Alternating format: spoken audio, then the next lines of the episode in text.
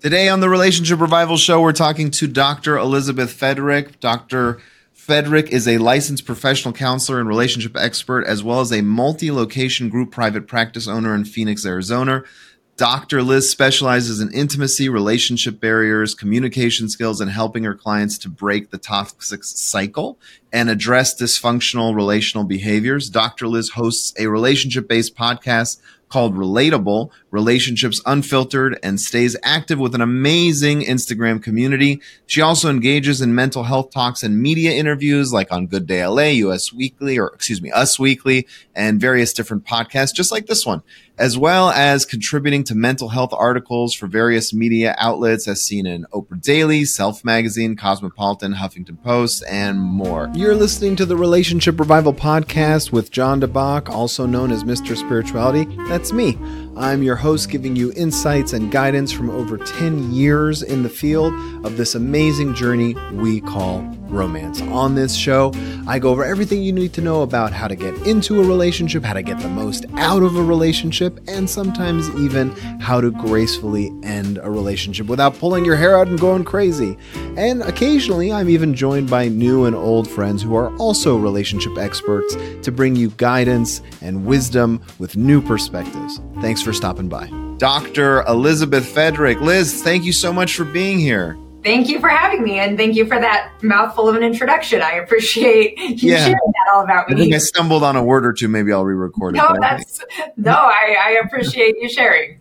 Yeah, for sure. Um, I I love how active you are in giving great advice on Instagram and all your social. You know, what first let's start there. What kind of motivated you to jump on Instagram and kind of share all those insights with the world?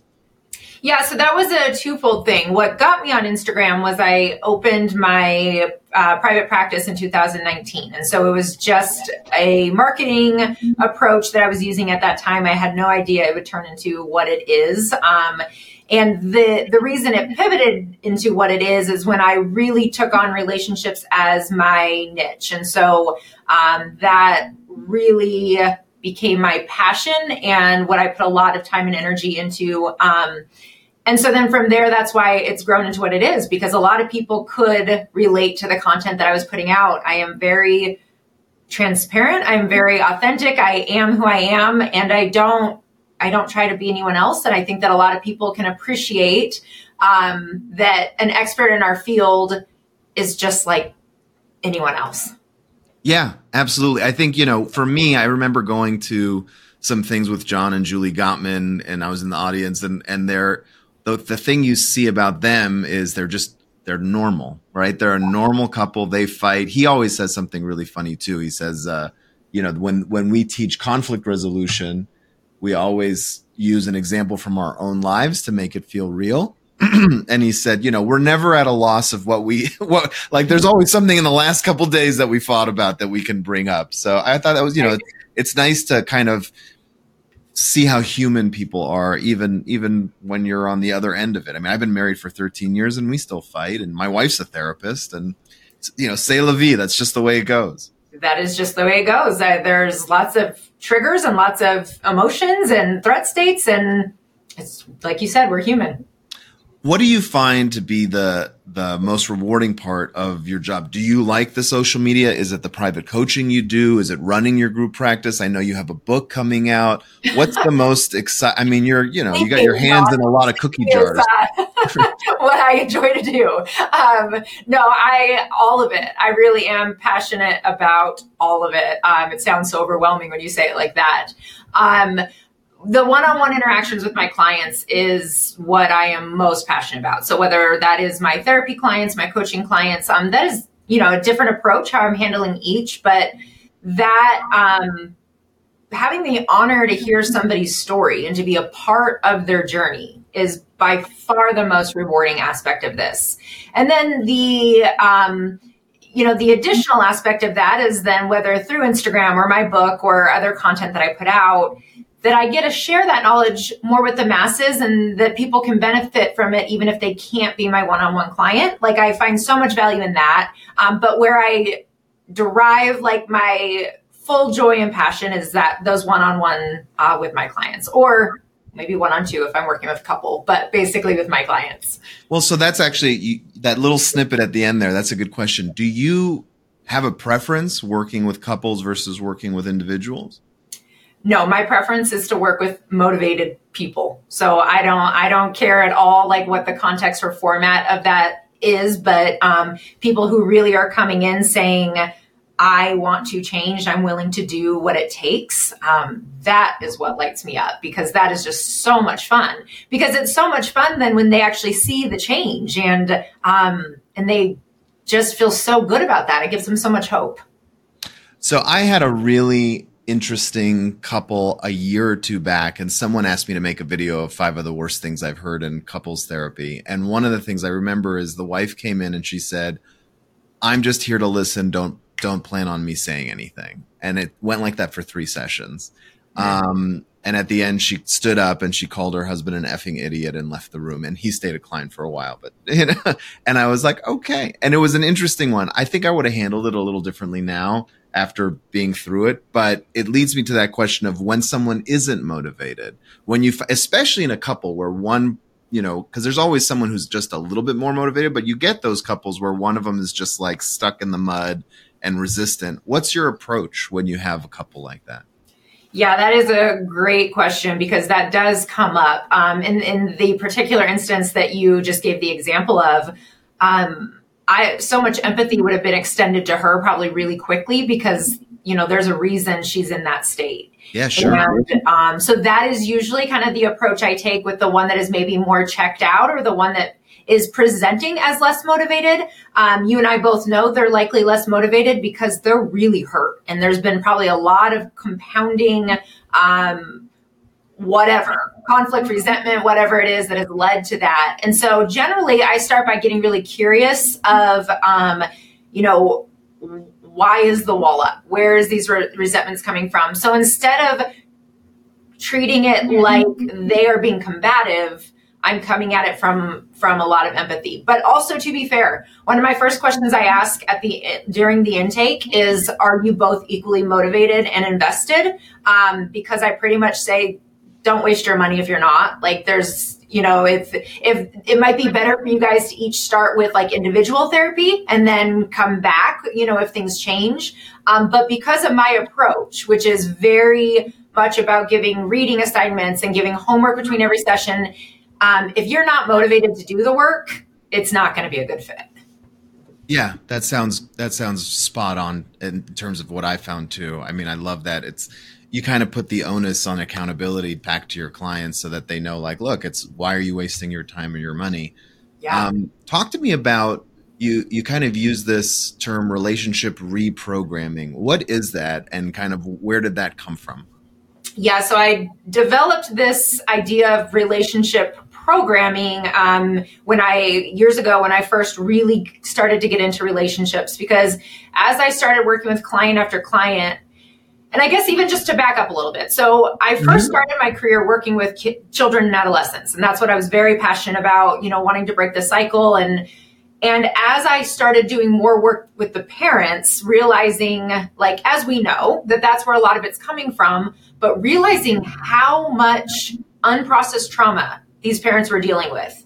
That is what transitioned me more into that work and then realizing the attachment piece and the attachment traumas and all of that. And so I would say that my approach has really been years in the making of, of the information I've gathered through the different populations I've worked with. And so all of this information on attachment led to me realizing that um, our programming is the most influential thing in our lives as an adult. And when I do work work with couples, um, I so session one is the intake, and then session two and three is a timeline. So session two is timeline with partner A, and then partner B, and, and session three, and everyone's in the room for it.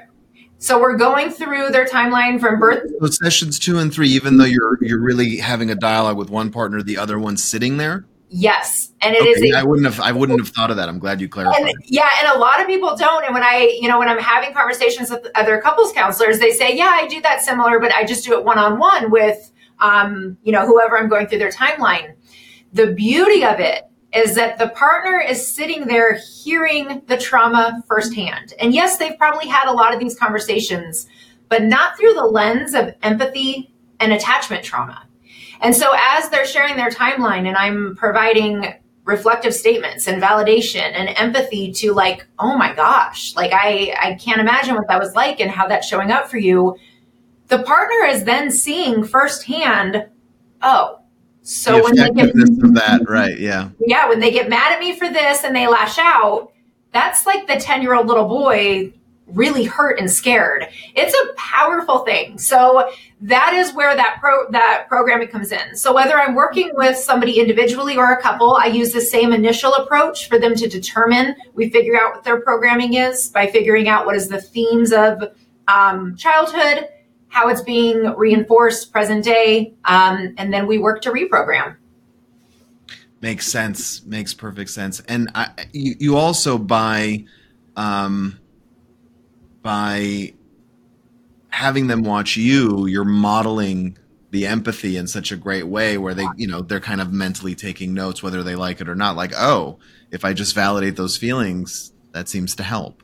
yeah, they look how safe my partner is feeling right now talking about such a horrible thing because they their space is being held for that, which is a perfect segue because then shortly thereafter I go into a tool I use RVE, so reflect, validate, and explore, where I'm then teaching them how to use the same skills. Um, but you're right, they've seen it firsthand, so they have an idea.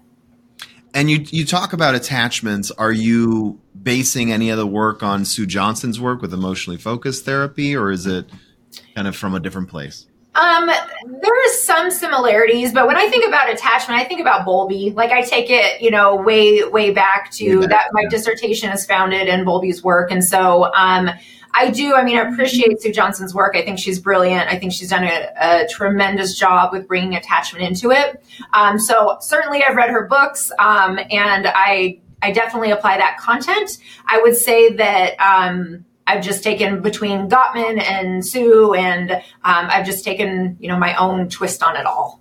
Yeah, I find that you know what's great is when on this show where I talk to relationship experts, the three that keep coming up are Gottman, attachment, whether it's Bowlby or or Sue Johnson's work, and then Harville Hendrix with Imago, and it's like you see the the running themes, like okay, it's all about being validated and understanding that openness and I think uh, you know for for you, what I see even on your Instagram is this sense of authenticity and vulnerability being important. Do you want to elaborate on why you find those two things so crucial to work in the relationship space? Yeah, yes, and thank you for uh, pointing that out and providing space for that because that is such a huge part of my work. That is um, in my book. That's the very first page as I'm really I'm talking about that. I go through all of the things I have experienced the the trauma, the depression, the anxiety, the disorganized attachment. You know everything that my divorce.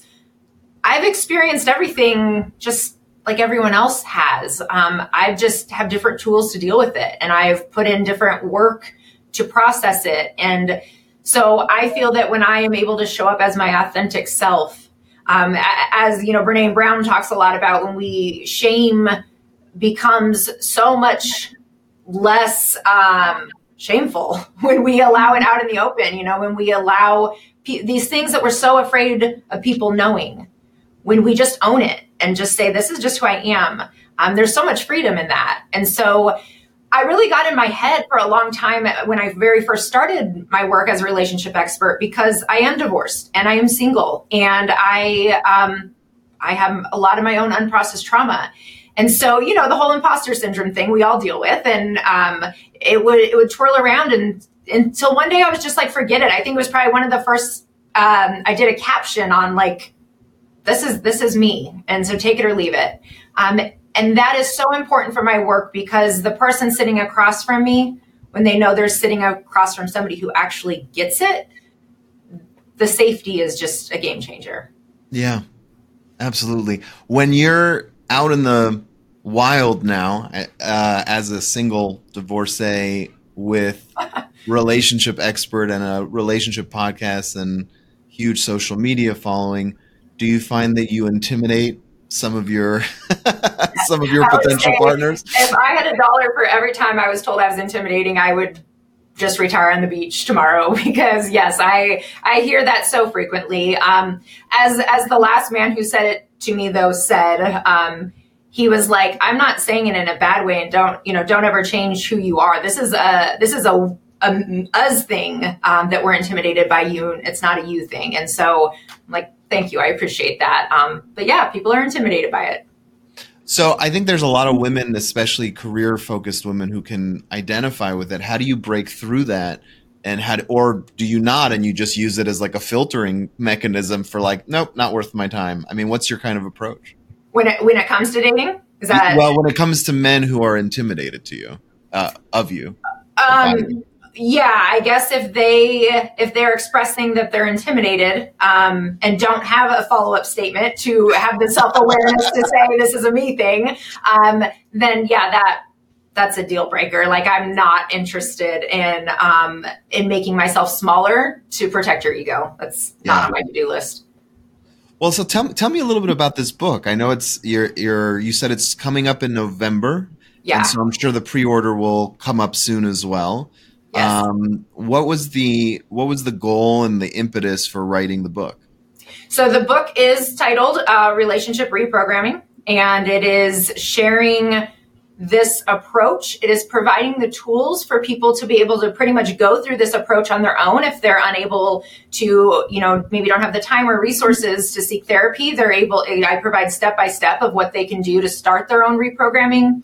Um, and then I share my story. So it starts in my, my pre-birth trauma, um, talks about me being born into chaos and what that has done to my attachment style and um, how I've worked to reprogram. And and also then putting in the disclaimer that in spite of all my work to reprogram i'm still right there with them fighting every day to continue to reprogram. Lifelong work. Absolutely. Um, how important do you think it is to go that far back to childhood and pre-birth?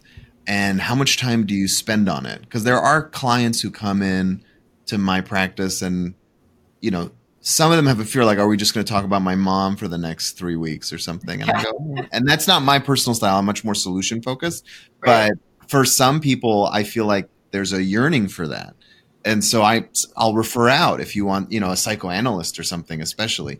But uh, what part, you know, wh- wh- how big of a role does that play in your work?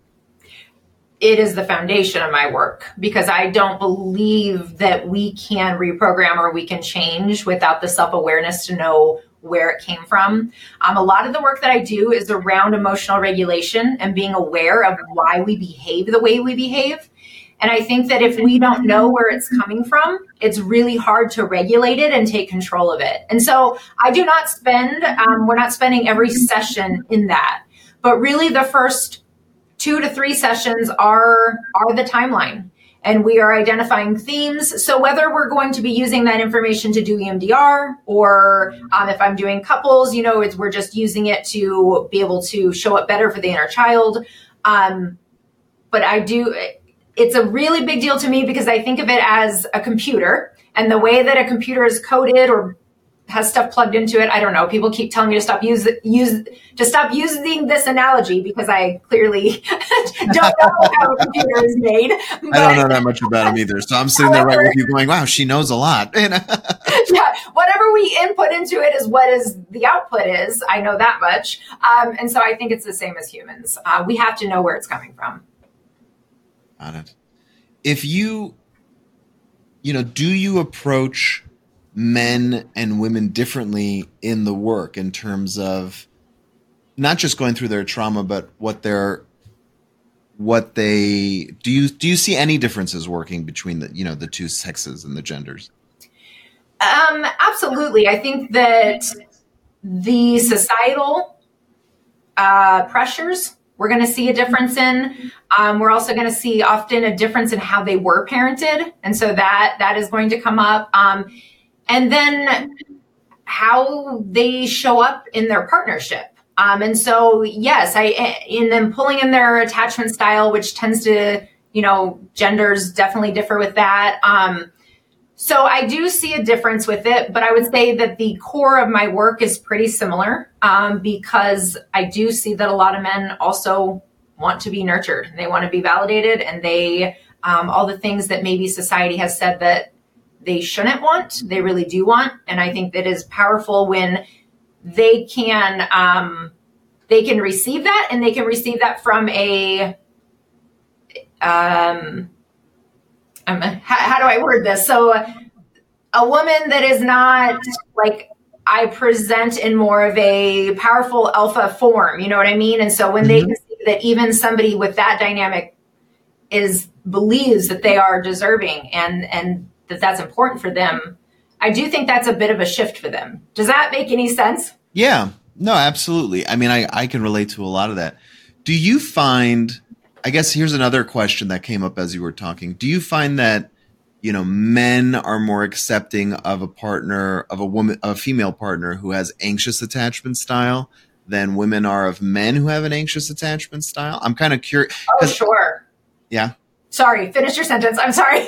well, so yeah, I, I would agree with you. Yes, they are more accepting, but um, do you find that it's that the statistics are are right where that it is predominantly the women who have the anxious attachment style and then when you have a flipped couple um, it kind of presents differently and and there's kind of different challenges there absolutely and then when we bring in the societal norms right and the societal pressures that it makes um, the misconception that a man is weak if he has some of those anxious tendencies and so as women, we were programmed in the same way to think that the same way that man feels weak, we were programmed to believe that the man is weak. That's right. Um, and so, yeah, I do think that it is a lot harder when for a woman to be in a relationship with what we'll put in air quotes a needy man, which is not at all what I think, but that's how they get labeled. Yeah, that's how they're perceived, right? Yeah, yeah, and that is because yeah, that that even ties into the masculine and feminine energies and all of that. So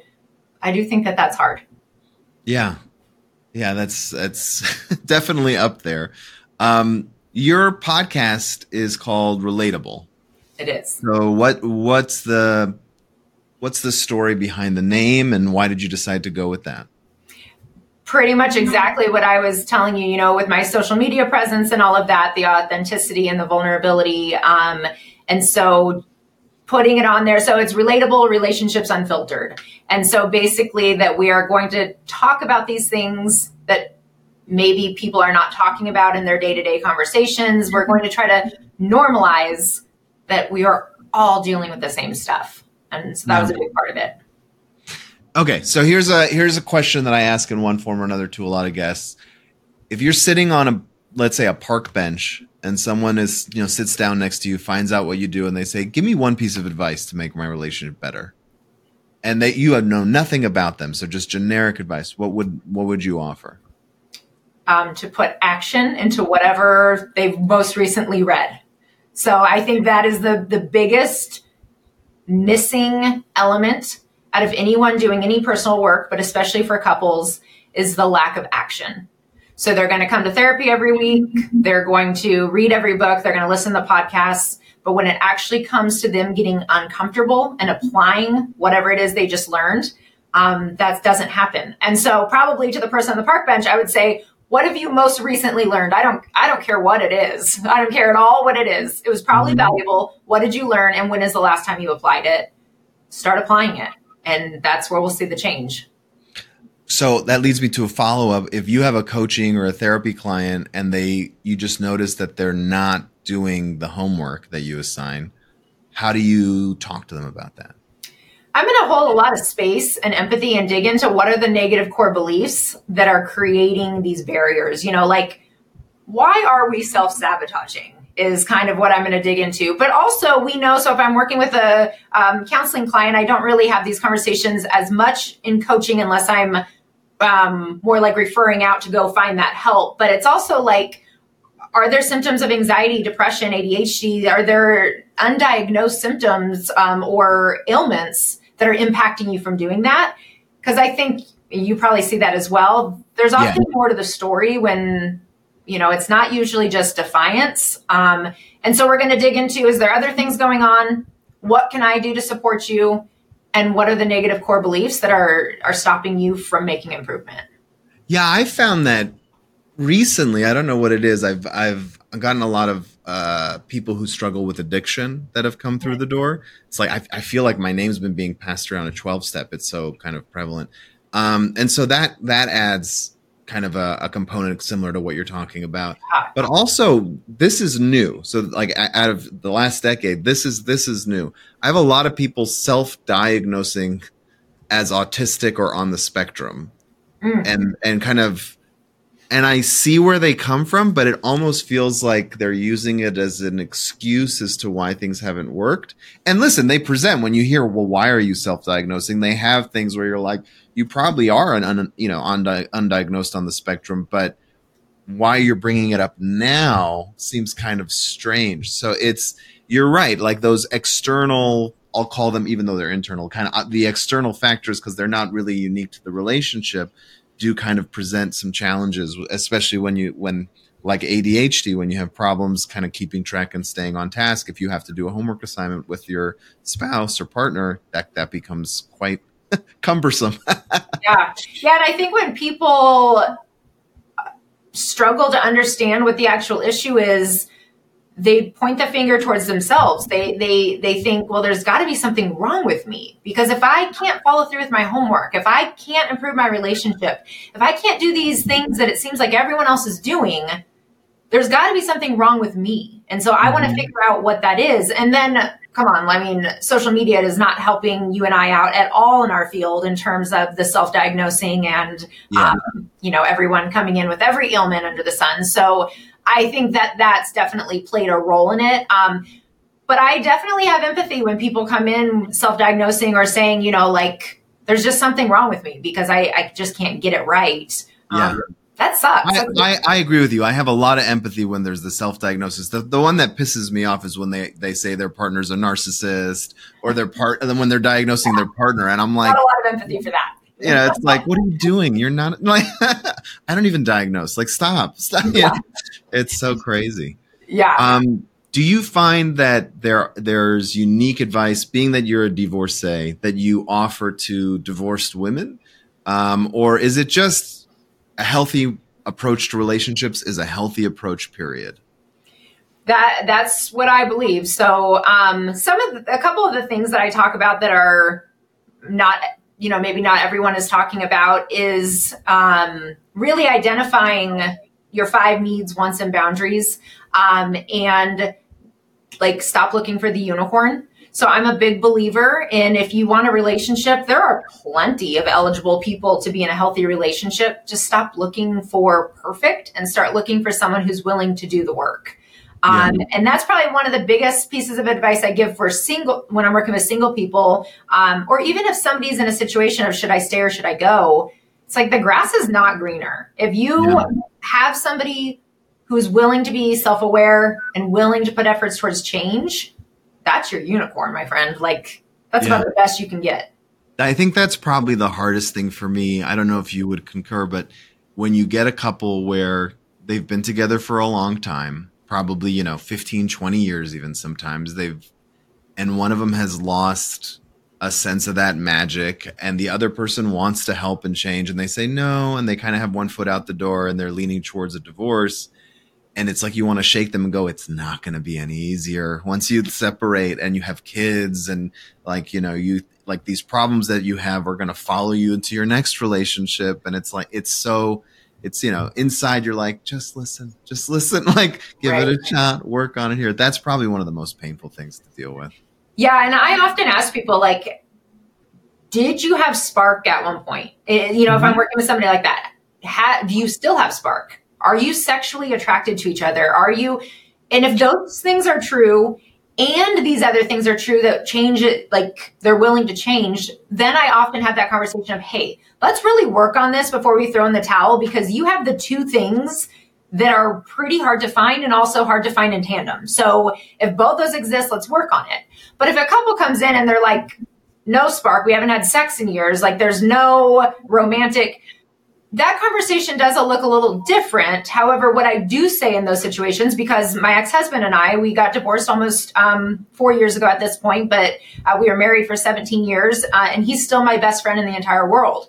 And so, wow. a lot of the work that I do with people in those situations is you guys love each other. You get a lot, like you can get along in a lot of ways. That doesn't mean you have to stay married, but how can we go about this in a way where you can maintain some type of um, i mean you your family at that point especially if you have kids your family. Yeah. So how can we do this different than the traditional divorce? So i guess back to your other question of you know if there's something different that i offer for divorced individuals um, that would probably be it through my own personal experience of just because you get divorced does not mean you have to be done being a family. That's great advice well, if if you're if you're listening to this right away and and uh, Dr. Fred Fedrick's book is not available for pre-order, then um, stay tuned because it will be very soon. Uh, but you also offer private coaching, probably for anybody in the world, I would assume. That's, yeah. that's. Um, what's the best way for them to reach out? Is it through your website? Yeah, so my website, drelizabethfedrick.com. Uh, my last name is uh, Fedrick, so that often gets confused. Um, and then my Instagram at Dr. Elizabeth Fedrick as well. Um, and either one of those methods to get a hold of me is great. But yeah, I do if for counseling. Um, I do that only in the state of Arizona, but coaching, yep, I do. I have clients all over the world.